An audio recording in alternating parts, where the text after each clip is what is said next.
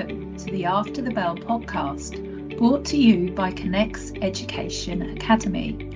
Our podcast is here to help teachers, leaders, and tutors. We will be discussing the latest issues in education and sharing top tips for use in the classroom, both face to face or virtually. Welcome back to your weekly educational podcast from Connects Academy. We return to focus on a SEND code of practice, and I'm joined again by our experts Andy Bridge, a current deputy head teacher, and Debbie Davis, head teacher of a primary school. Both are experienced SENCOs. So let's look at preparation for adulthood and the SEND code of practice today. Support provided for children with SEND is ultimately there to help them to make progress secure positive outcomes, and be ready to thrive more in, independently in adulthood. In this episode, we're now going to chat about the, how the code of practice helps to prepare children with SEND for adulthood. So, Andy, great to have you here today with me. Could you start by explaining how the code of practice supports the preparation of children with SEND? Yeah, of course. So, uh, you know, as we've said previously, the code of practice is a legal document um, so it is statutory guidance that we must all follow, and that outlines the steps that need to be taken to ensure that smooth transition into adulthood. And we've we've talked about it previously, but I um, often like to think of it as we put the support in place, um, whatever the support is that child needs. We we put that all in place and get them through school. But we've always got to have at the back of our mind how are we going to gradually remove it and when and what will that process of gradually removing the support look like so that when they do um, leave that setting, they're, they're, they've got their independence. And part of that might be doing preparation for life beyond school, such as a focus on independent living, shopping, travel training, uh, you know, get how you get on a bus and a train independently and you find your own route to a different place and searching for jobs and writing applications, interview skills, how to participate in society, all those things are the kind of things that a child with SEN may or may not need some additional work with. Um, and, and it's really important that we prepare them for those things before they do leave our setting. Yeah, I mean that that's right. And the code of practice recognises that preparing individuals for adulthood isn't just about academic achievement. It's about equipping them with skills and knowledge that they can that they need to thrive independently. And, and this includes providing support in areas such as social and emotional development, communication, and daily living skills like like Andy says, you know, catching a bus even, you know. So yeah, that you are right, Andy, there. I think it, it also it's something that's woefully overlooked is you know there's the expectations they're fully supported in education but as soon as they actually go out into the big wide adult world it, it then you know, they're they're left to fend for themselves. So actually having specific provisions in place is really really important. What what specific provisions does the code of practice make to support the transition into adulthood andy? You know we've talked a lot about person-centered planning and person-centered provision. And obviously you know from early years up to post 16 preparation for adult life that's going to look very different um, at each you know as, as, the journey of the child progresses. And at, at this stage in when we're looking at progression to adulthood i think it's about looking at what are the difficulties what are the barriers um, and what might they need some additional support with. So if you know for example um, that you've got a student who struggles with numbers um, and finds numbers difficult to manage, and they're also, I don't know, perhaps quite naive, perhaps quite trusting, then you might be thinking actually there's there's a risk that this person isn't going to manage money well. There's a risk that they might end up in debt, that they could end up, um, I don't know, using payday loans and end up in a real mess. So we're going to put a package of support in place to support their understanding of financial management and, and personal finance management before they leave school to address one of those vulnerabilities. Another student with SEN, you know, might be absolutely fantastic at numbers and managing money and finances, and that might not be something on their radar at all, but they might need something quite different. So it, goes back to that idea we've talked a lot about, about all of these students are unique. They've all got strengths as well as um, areas that they might need our support with. And, and this just needs to be something very bespoke because the difficulties one might have as they move into adulthood won't be the same as another student. Yeah, I think additionally as well, Andy, uh, you know, when, when we're talking about the support that they need, we're talking about collaborative working between different agencies and we've used a lot of words again and again across these podcasts like inclusivity and communication and again we're talking here about communication and about collaborative work to help them to move forward. And the multi-agency approach ensures that there's coordinated effort to support the young person's transition to adulthood.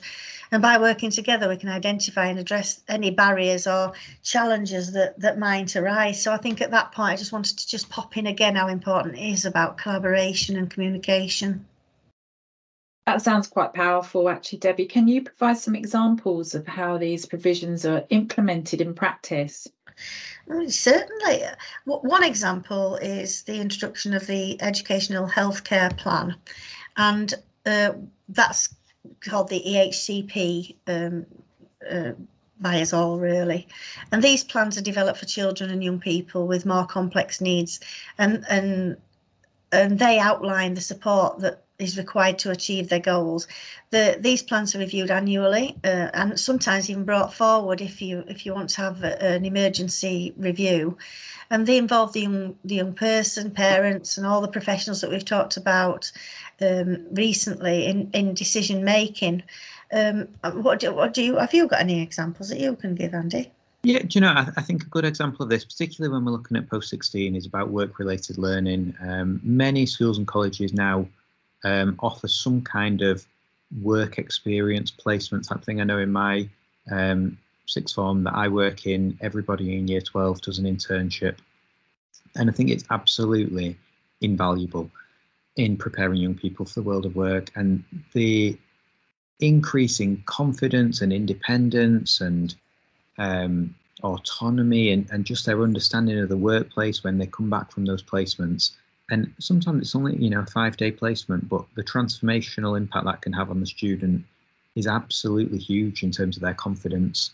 Um, and you know we we've had students with and without sen that have gone on their placement quite anxious quite nervous and have, have come out the other end with a job offer whether that is a you know some part-time weekend work or evening work that funds them through their studies or the offer of a higher apprenticeship for when they finish college um, to go and continue developing in that workplace. It's it's it's huge. It's such an important part of preparation for adulthood that I just don't think that that can be underestimated. It is, and give, giving them that kind of provision and offering that it just brings so much confidence. And I guess really looking at the skills gaps, you know, Georgie, you've mentioned how the, the scenario in terms of that transition to adulthood and if you look at the skills gaps, uh, I, I, mean, I, have taught in sixth form, led six form, six forms in the past, and there are children who, who could be open to uh, being really in difficult situations with other external people in their lives taking advantage of them for money and uh, they don't really understand what that means and how how to manage their own monies. And if you notice that and you know there's a gap there you need to plug that gap so that child and um, is ready to function in society and be safe really. Yeah that's well, just another example really. I think it you know like you said it's identifying the gaps. We have a lot of students um, who before their work placement they have to ring up and confirm whether they need to what you know what time they need to arrive what clothing they need to wear what the arrangements are.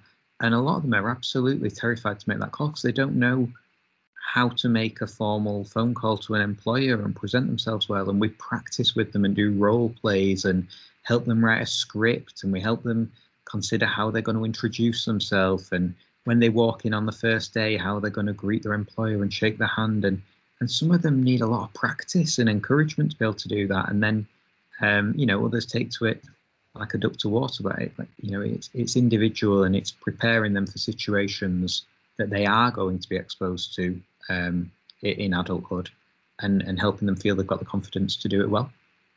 It, it's well-rounded life skills, isn't it? It's it's those abilities that we some of us take for granted and and naturally come to us, but you know, send send children in particular can be more vulnerable in those circumstances. So it's great to see such a comprehensive approach being taken.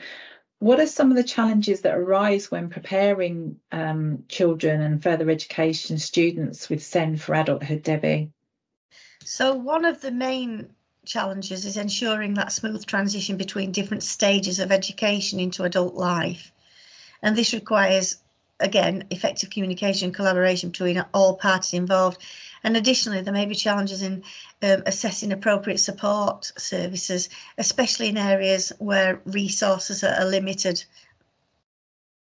What, what do you think, Andy? Have you got any ideas there? No, I, I think one is um, in schools and colleges and early year settings, we, we have this inclusive approach. We want to put all these extra things in place so that everybody can succeed. When you're then preparing a child for adulthood and maybe looking at work, there isn't always that same commitment to inclusion. And, you know, of course, employers are bound by legal frameworks like the Equality Act 2010.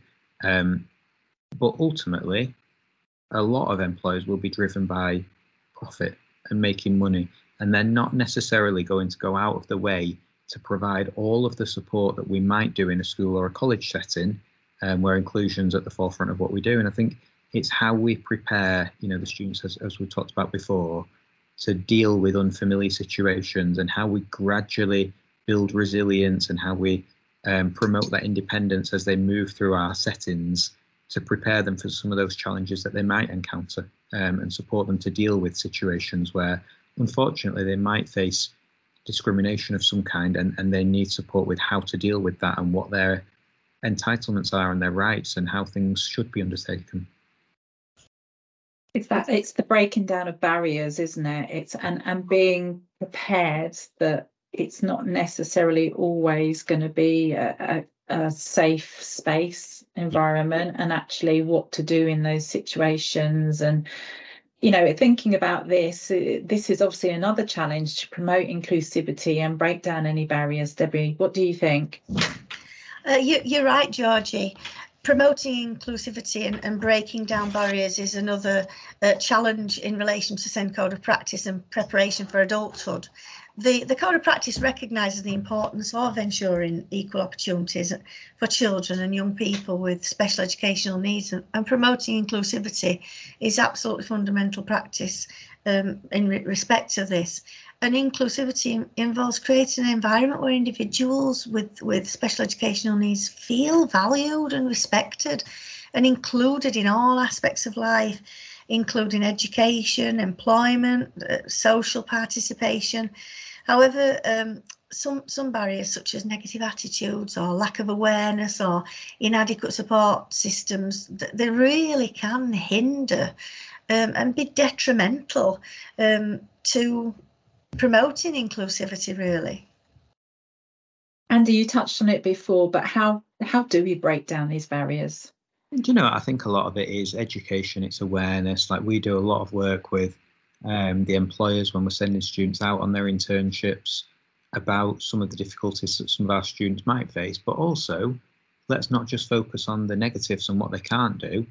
Let's tell them all the brilliant things that they can do um, and, and how they can contribute to their workplace and to their company and what benefits they can bring to the, the business. You know, a, a child with SEN might, a student with SEN might see things in a very different way. They might bring a different perspective to the table. They might um, you know, be able to offer alternative ways of doing things and alternative approaches to thinking about things that you might not get otherwise. So I think, you know, let, us not always have a deficit model. Let's celebrate um, all the strengths and the brilliant things that students with SEN can do and can achieve and the benefits they can bring to businesses at the same time as that we educate um, employers and, and other stakeholders about the importance of inclusion and the the legal frameworks and the um, you know their their um, requirements as an employer to support uh, employees in various ways. They they do have a legal obligation to do that,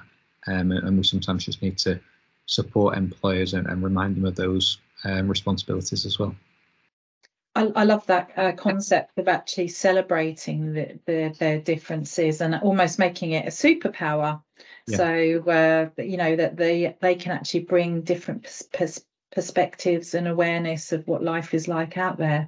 So it, it sounds like a, a really valuable um, approach as well. And, and you know, I think um, this is life and this is society, and everybody in society is different. And if you're running a business, a certain percentage of your customers will have some form of SEND. So why would you not have a certain percentage of your staff that also have a, a special educational need or disability? And I think we should embrace that difference very, very powerful. I think the code of practice emphasizes also the importance of removing barriers to participation and, and, promoting inclusivity through a young person's journey into adulthood.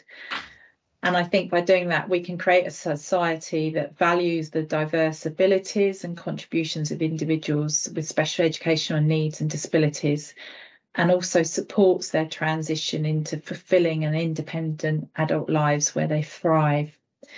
Debbie, over to you. So I, I'd just like to paraphrase really a, a, a statement taken from the code, and I'll, I'll read it, which I think I think it's very interesting. Um, the SEND Code of Practice highlights the significance of eliminating obstacles to active engagement and fostering inclusivity at every stage of a young person's transition into adulthood. By doing so, we can cultivate a society that recognises and appreciates the unique talents and contributions of individuals with special with special educational needs, thus facilitating their journey towards meaningful, independent adult lives. I think that just sums up everything that we've been really talking about. Absolutely, I, I, I totally agree. Thank you both for joining me again today. We've had some great insights and, and really focused and looked at all the things we need to consider to actually support further education and, and post adulthood as well. So we've had some great insights and we hope it's been useful for our listeners. Next week, we touched on it today, but we're actually going to look more in depth at education healthcare plans. So we hope that you'll be able to join and listen in for information around that. You can pick up our After the Bell podcast that are released on a weekly basis and provide quick tips and discussions for our experts around all things educational. You can access this on your daily commute, on your treadmill, or as your focus of the day. Thank you for listening to After the Bell.